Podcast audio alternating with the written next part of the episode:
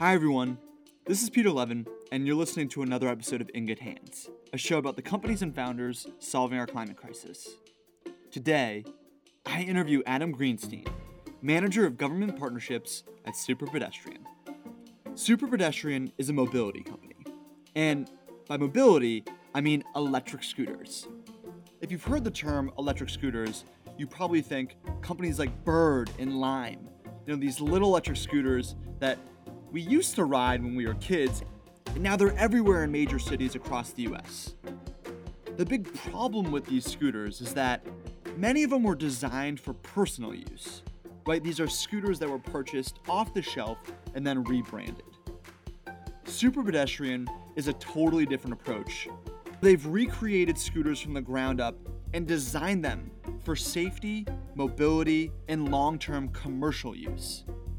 And in the episode, Adam and I will discuss what the Super Pedestrian scooter is and all the tech and features that it comes jam packed with. The big differentiators between their company and some of the big brands that exist today. What it means to run the government partnerships function at a company like theirs. And the one big idea that Adam's been thinking about. So without further ado, I hope you enjoy our conversation with Adam Greenstein, manager of government partnerships at Super Pedestrian. Adam, welcome to the show. Oh, thanks so much. It's a pleasure to be here. Ben, first of all, super pumped to have you on the show. Before we dive into what you're working on and the craziness that is mobility, let's start with the basics. What is Super Pedestrian? So, Super Pedestrian is a mobility engineering and technology company. So, we were founded actually back in 2014 by a bunch of urban transport experts and uh, engineers from MIT that really saw lightweight, small electric vehicles as the future of mobility as our cities become more and more crowded. And so they went about developing really sophisticated micro electric vehicles, first starting with an e bike platform known as the Copenhagen Wheel, and then most recently launching our e scooter share service called Link. Before we get into both of those things, I think what would be helpful for the listeners is talking a little bit about the landscape today and what differentiates super pedestrian. So I think most people that are listening will be familiar with Bird and Lime. And those are great. I have a blast when I get to ride in those. Super pedestrian is entering the ecosystem with a very interesting and novel take on the problem set at large and then actually how it manifests into the world. So, yeah. what is the core difference between super pedestrian and some of those name brands that our listeners might be familiar with? Yeah, it's a great question. I think starting a few years ago, uh, a lot of people uh, had identified, you know, the opportunity for electric scooters to really solve a lot of the mobility challenges in cities. And to get to really address that problem, uh, this industry was started by uh, several operators that essentially raised hundreds of millions of dollars of venture capital to fund large amounts of scooters that were primarily just basically off the shelf. So these mm-hmm. were electric scooters that you could purchase for personal use and, and with Bird and Lime. You know, made some minor cosmetic spec- changes to those devices, put the Lime and the Bird brand on them, and then did an amazing job of creating this market and working with cities to accommodate electric scooters as a new form of transportation. Mm-hmm the difference in approach in super pedestrian is that we really observed some of the challenges that resulted from putting fleets of vehicles on the streets that were really designed for personal usage. And so while we saw the future of e-mobility and electric scooters rather than just kind of trying to be the first to market and gain market share um, by deploying vehicles that may not be ready for the rigors of shared use. We really spent the time engineering a vehicle that would be first of all, safer for users to use on streets through a variety of really advanced technology, which we can talk about. But that also would have a much longer lifetime as an asset in itself so that the business can be sustainable for the long term. And it sounds so obvious too, but if anyone has seen the memes on Twitter or on Instagram where you have just streets full of broken and vandalized scooters, right? These things go get a couple wins under their belt and then they break down. They, right. they have such short life cycles. And to your point about building a, a, a model that's sustainable over the long term, if your core asset is churning after every few uses, it's just not going to work. And you can keep raising money to try to make these iterative improvements to that. But it sounds like the way that you guys have thought about addressing that core problem and then building all these great things on top of it is the default approach going forward how has uh, a different approach to the intelligence platform the technology the physical assets that make yep. its way onto the scooter how do those differ from some of the the other ones that exist in the world today yeah absolutely so there's a few different components here. I think first, just as some background, the way that we look at this is really from an engineering point of view. Our team of engineers is the same folks that develop Segway's upright technology. They're very, very established at fitting really advanced tech into very small vehicles and components, right? Mm-hmm. So when we saw the state of the world and how these scooters are breaking down, after a few usage, we really went out to solve that challenge and saying, how do you make and design a scooter that can withstand the rigor of shared use on streets and also that can ensure that users are safe while riding it right so i think the, the, the first thing is the design of a vehicle intelligence system so this is essentially 170 different computers and sensors that are all embedded into the uh, device that are constantly monitoring all the core components, right? So, as an example, if the uh, batteries can easily fry in this industry, right? And it can fry mm-hmm. on a, a, user's ride, which is dangerous, but it, it's also so that not only poses a danger to the rider, but they also, once that battery fries, that vehicle is all, you know, but useless right? Mm-hmm. So, just as a very simple example, our sensors on the vehicle are constantly monitoring the heat of the battery, right?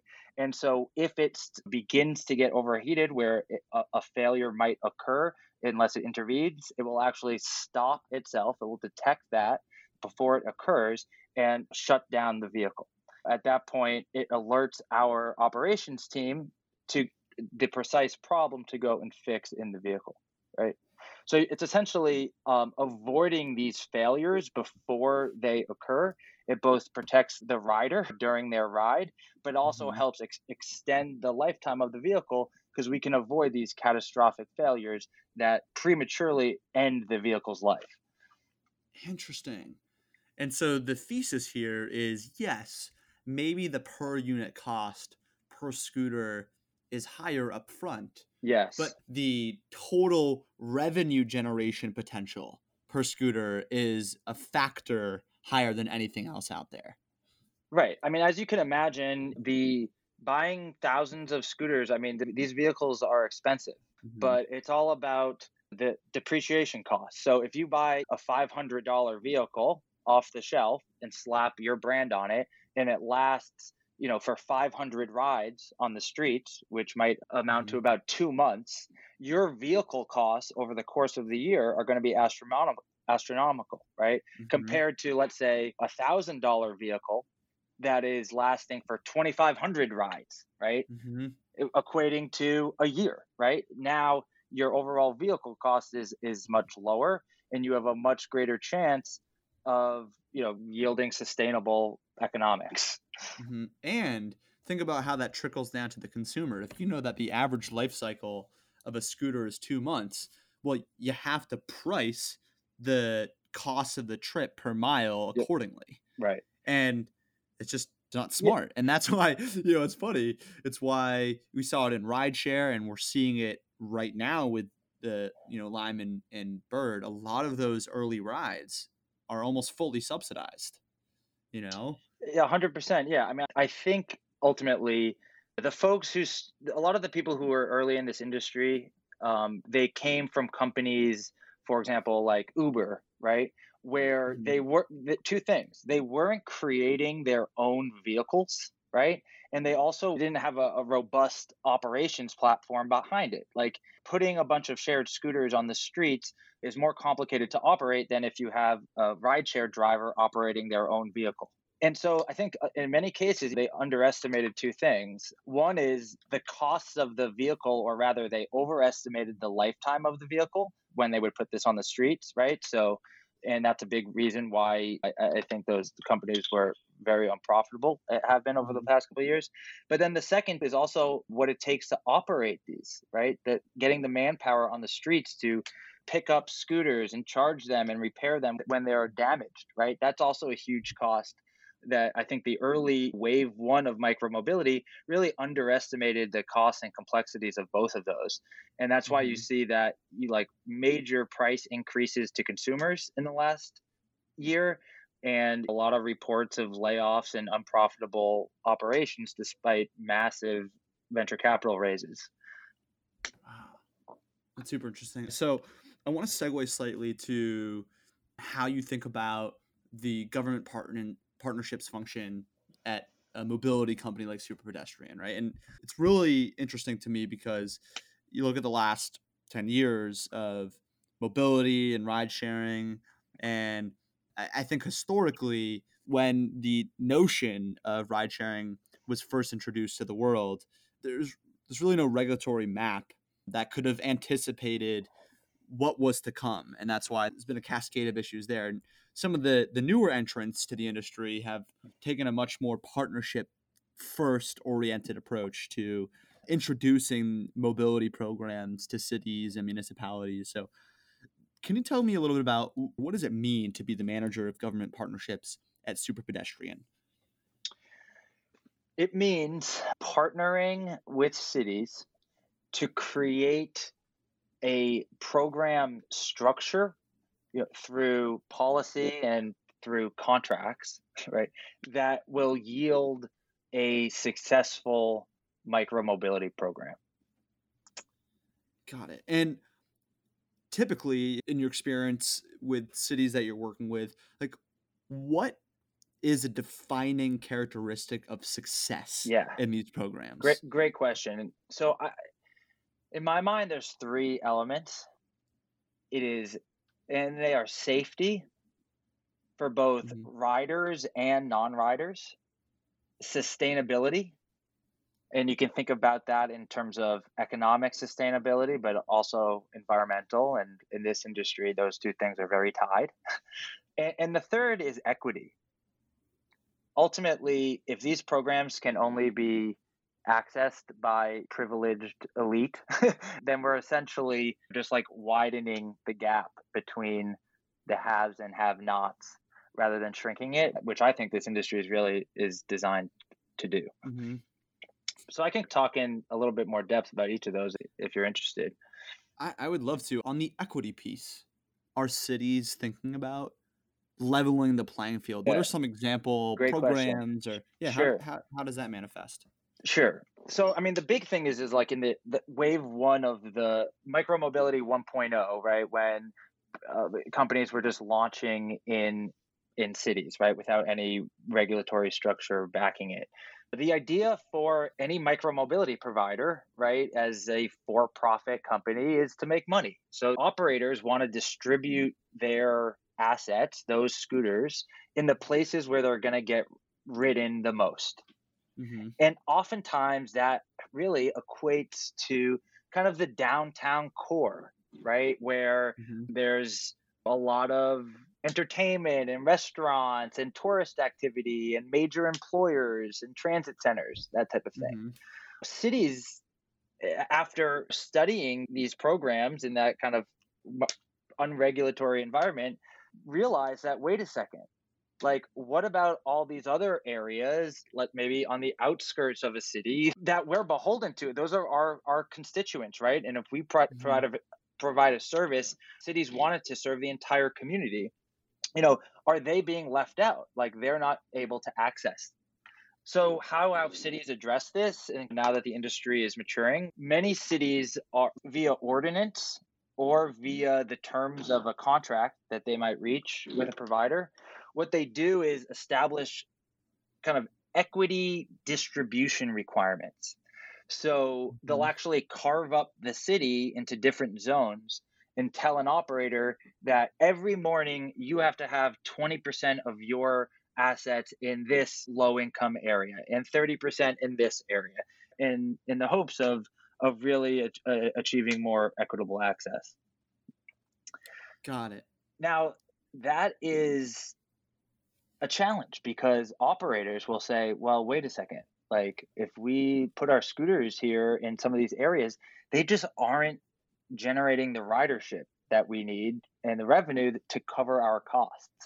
So operators push back in many cases against those equity requirements, saying that we can't possibly remain economically viable here and sustain this service for the city if we're forced to distribute into these areas that really don't generate a lot of ridership in, in some cases. Oh man, this is super interesting. So today as it exists, right, super pedestrian is a platform player, right? It sells the units to fleet operators. Is that correct?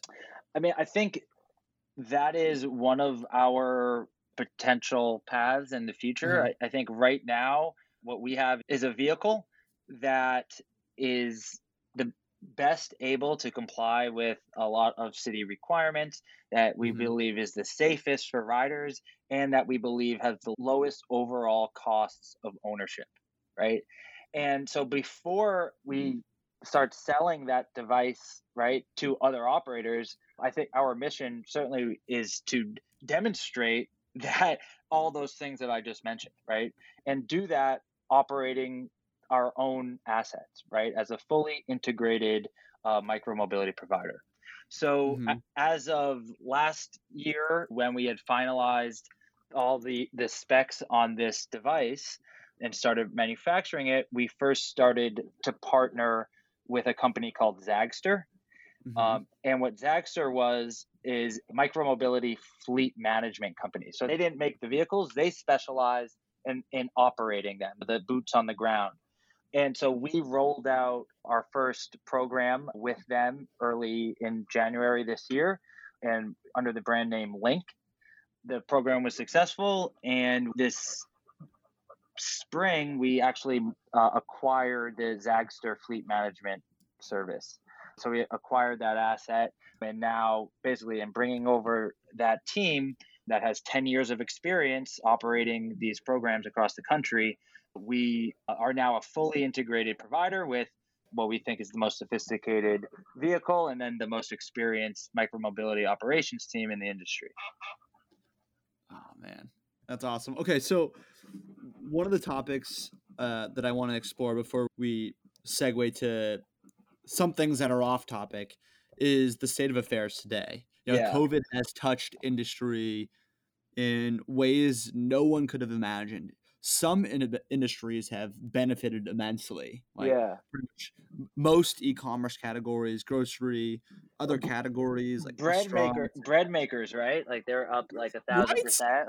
yeah.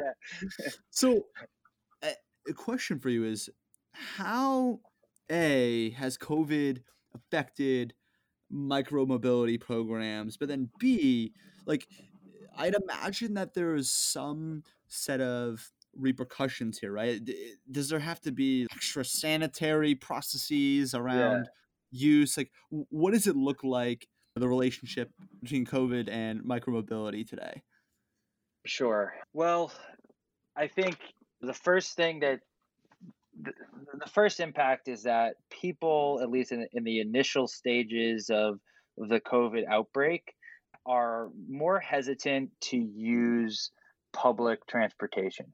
Mm-hmm.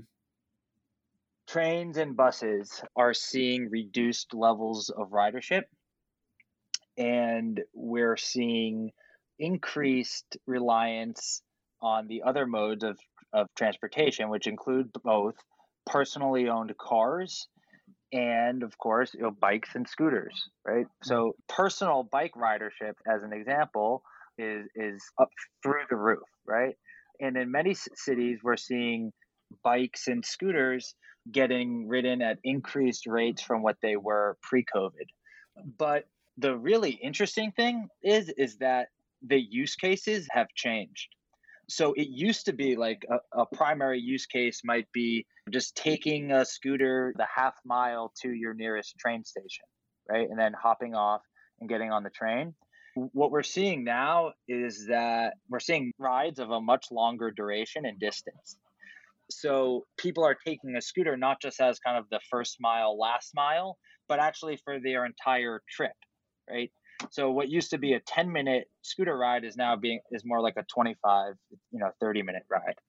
And that does help the industry because the industry charges by the minute. The other impact though that's interesting is that, as I mentioned that we're seeing reduced public transit usage and actually increased reliance on cars. So in some of the areas that were impacted most heavily in China had bad congestion before COVID hit, eh, car congestion, and now after they're seeing it, it's actually worse, right? Because more people are using their car to get to work and not public transportation.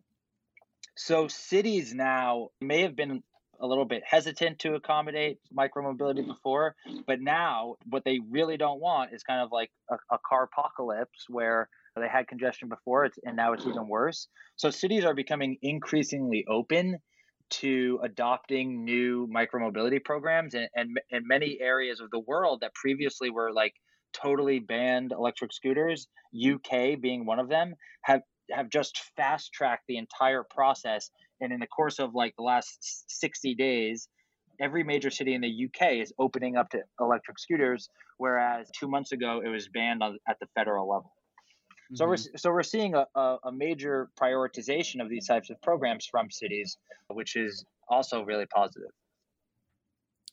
That's interesting. All right, Adam, I, I want to segue to the back half of the interview where instead of talking about things that involve super pedestrian specifically or state of affairs, let's zoom out and look forward.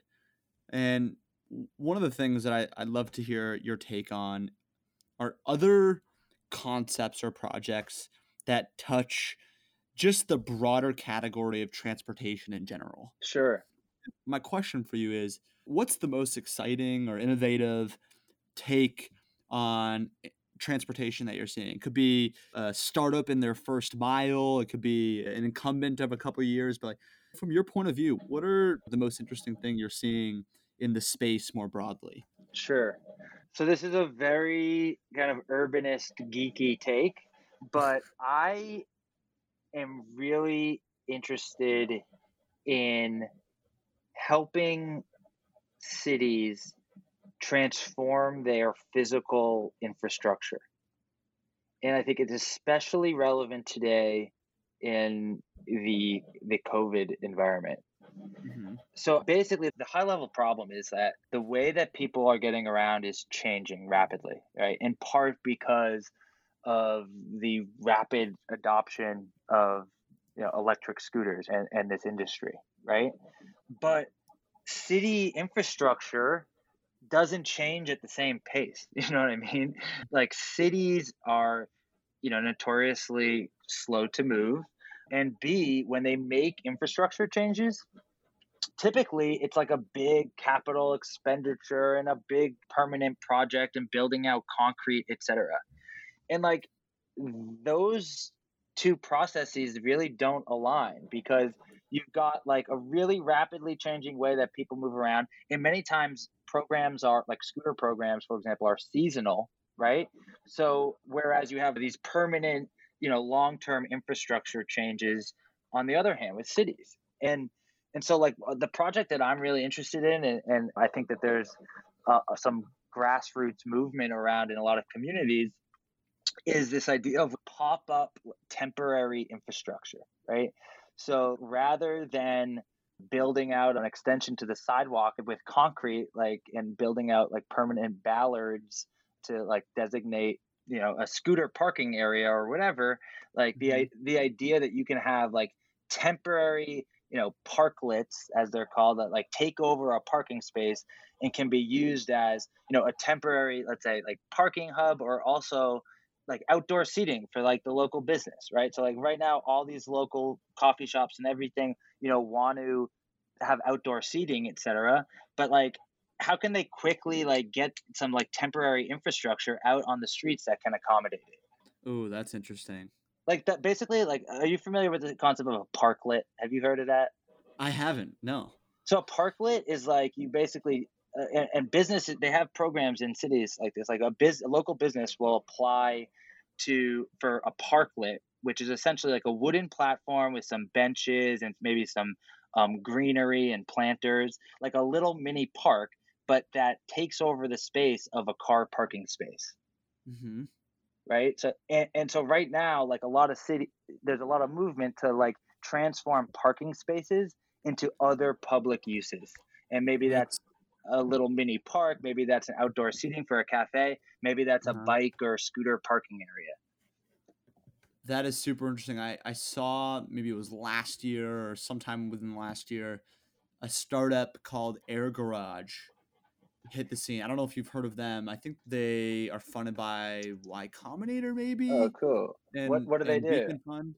So they're effectively that. They're like, hey, there's all of this unutilized space that exists in the world, which is parking lots and parking garages. And I believe they are a platform that connects uh, parking lot owners and operators with other brands and companies that need space cool for whatever reason. and it sounds like for the parking lot owners you know that maybe are well it could be a public pro- parking lot or, or private you know I, I think it's like we basically just can't i don't think that we need to rely on our government to transform public space in a way that so it's more valuable for us right like Mhm. that that's traditionally the city's role i think obviously the city's going to have a hand in that but i think there's startups right and the business the social enterprise right like people can come up with technology and business practices to transform it more quickly and better Mhm. so i kind of want to do that i want to help us transform our, our city streets so that we can enjoy them more That is so interesting, man. Oh, why mm. should cars get all the sweet spaces in a, in a Right? city you know the most ambitious project I've seen recently is called Culdesac.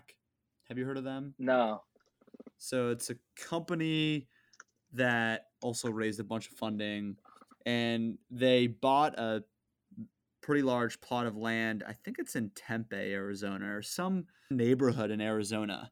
And they're building a whole new kind of miniature city from the ground up that is completely carless.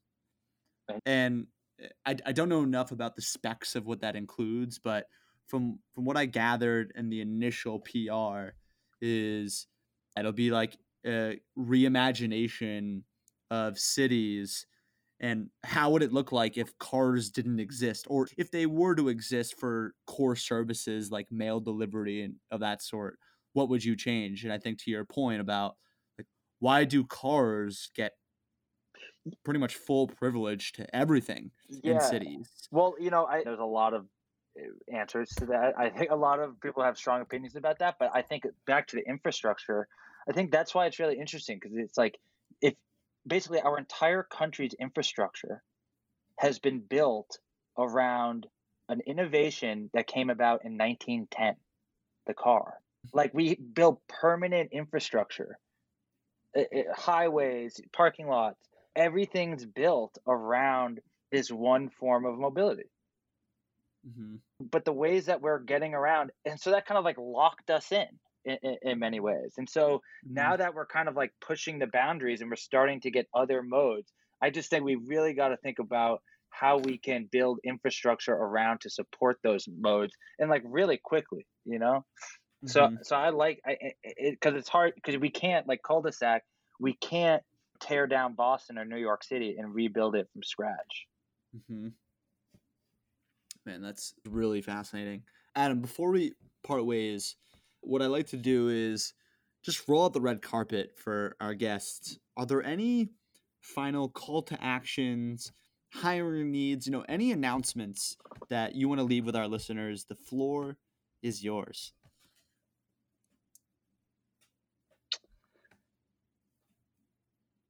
So, you on the spot. yeah, yeah, yeah. Well, I, I, I mean, I think, I think one of the things I've learned in a government partnerships role is really the role that citizens play in the adoption of these programs in their community. I've been at, you know, countless city council meetings where the city, you know, local government is determining whether or not they want to, you know, adopt scooters in their community. And, you know, there's council members speak, staff speaks, you know, I might speak as a representative Superpedestrian, but any member of the public can speak too. And oftentimes, you know, when a concern, if a citizen comes up and says, you know, I support this for these reasons, this is what it's going to mean for me and my life, um, and I want scooters, you know, the city really, really takes that to heart. If conversely, if you know they say that I don't want that for these reasons, they take that to heart. And so I'm just kind of I've learned I'm I'm really kind of amazed and, and inspired by that kind of like democracy in action where like I never thought as an individual citizen in, in a you know my city that I can really have as much of an impact. But like I, I really encourage people who have strong feelings about this to to actually attend and part and participate um, in the, their local government meetings where they're making these decisions because you'll you'd be surprised um, by how much of how receptive that you know all those folks are to just even one person's you know strongly felt opinion. I, I might snap that bite and use that as our featured uh, video on the Instagram, man. Adam, thank you so much for coming on the show. This was this was honestly such a blast. Thank awesome. You, yeah, I really enjoyed it, man. It's, it's, it's great meeting you. A great talking with another Boston guy. And, and I really uh, appreciate you inviting me. Cool, man. Hey, we'll have to do this in 12 months or so. I hope so. If you enjoyed the episode, please consider subscribing and writing us a review. Also, if you have any recommendations about a founder or a company that you'd like to see on the show, let us know message us on social at In Good Hands. Also, special shout out to Dan Mahoney, who produced this week's episode, and Eddie Knuckles, our music director. I'm your host, Peter Levin. You can find me on Instagram or Twitter at PeterA11. And that's it. Looking forward to bringing you another new episode next Tuesday.